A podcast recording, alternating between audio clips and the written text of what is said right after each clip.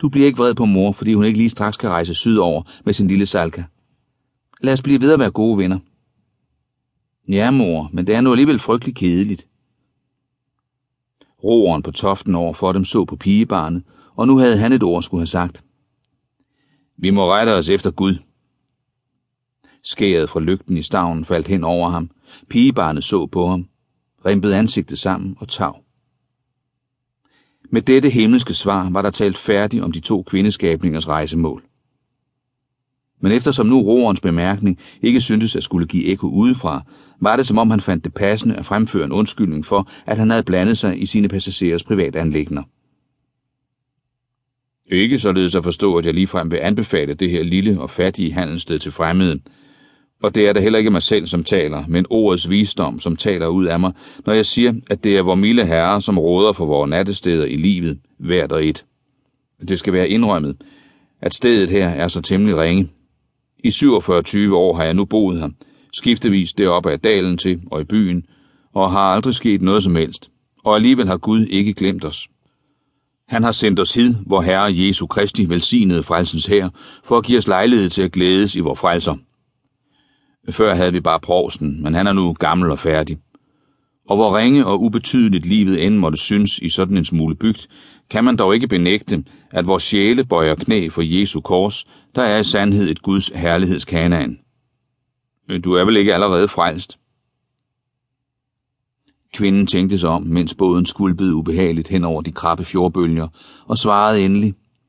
Nej, men jeg håber, at Gud vil hjælpe mig og vise sig så miskundelig imod mig, at han skaffer mig noget at bestille, således at tøsen her og jeg i hvert fald kan få føden. Må ikke det skulle være muligt at få en plads her på handelsstedet for en tid? Hvad hedder du? spurgte manden. Jeg hedder Sigurlina. Manden tager en stund, som om han overvejede muligheden for, at en kvinde med det navn kunne få en plads. Sikkert vær, og sikkert vær udsigter, sagde han. Hør, mor, sagde pigebarnet. Jeg er vidst på, at jeg kunne have spist flere ærter, hvis vi ikke havde haft så travlt, og mere saltkødet. Hun er bare kry, den lille, sagde manden. Med for lov at spørge, er de enke? Ja, nej. Med for lov at spørge, hvorfor fortsatte de så ikke sydover? Jeg håber, at Gud er til stede her på Osørter ved Akslafjord, og at man ikke behøver at fortsætte sydover for at være ham nær, sagde kvinden. Og der lå manden, fældet med egne våben. Har du pårørende her? Nej, men jeg håber, at jeg kan finde et sted at sove. Jeg kan betale for mig. Du skulle lade dig frelse, sagde manden. Men jeg ved forresten ikke, om hæren giver kvinder husly. Nu var der kun nogle få overtag til land. Må manden ville være så venlig at hjælpe mig og vise mig vej hen til hæren? Jeg kunne muligens smutte dig op med dig, sagde manden. Men vi skal ellers i lag med at losse damperen. Den handelsrejsende fra første kahyt sprang op på bryggen med et par mundre ord, satte det lange ben foran og var borte. Kvinden derimod stillede sig op yderst på brohovedet med sin sæk ved den ene side, barnet ved den anden, og ventede på, at roeren skulle få tid til at følge hende hen til hæren. Aldrig er et mere ligegyldigt kvindemenneske steget i land i så ligegyldig en by. Endelig kom han og gav dem et tegn om at følge med.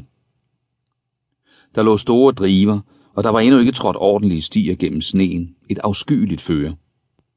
Snefoget stod dem lige ind i ansigtet, som det altid er tilfældet med den slags folk. De passerede nogle fiskeskuer og drejede af til venstre ud langs stranden. Svage lysglimt kiggede stjålen ud fra fiskernes og daglejernes små vinduer. Det faldt ikke ledsageren ind at tilbyde at bære hendes sæk.